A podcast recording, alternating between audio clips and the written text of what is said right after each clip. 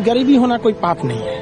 एक रेस के घोड़ा को अगर आप देखिएगा ना तो रेस पे घोड़ा पे ना, घोड़े पे जो बैठा होता है घोड़सवार, उस घोड़े को बहुत मारता है। इतना तकलीफ़ देता है कि घोड़ा को समझ में नहीं आता है कि हमको तकलीफ़ क्यों दे रहा है। लेकिन रियलिटी में देखिएगा ना तो उसका मालिक उस घोड़े को जिताना चाहता है।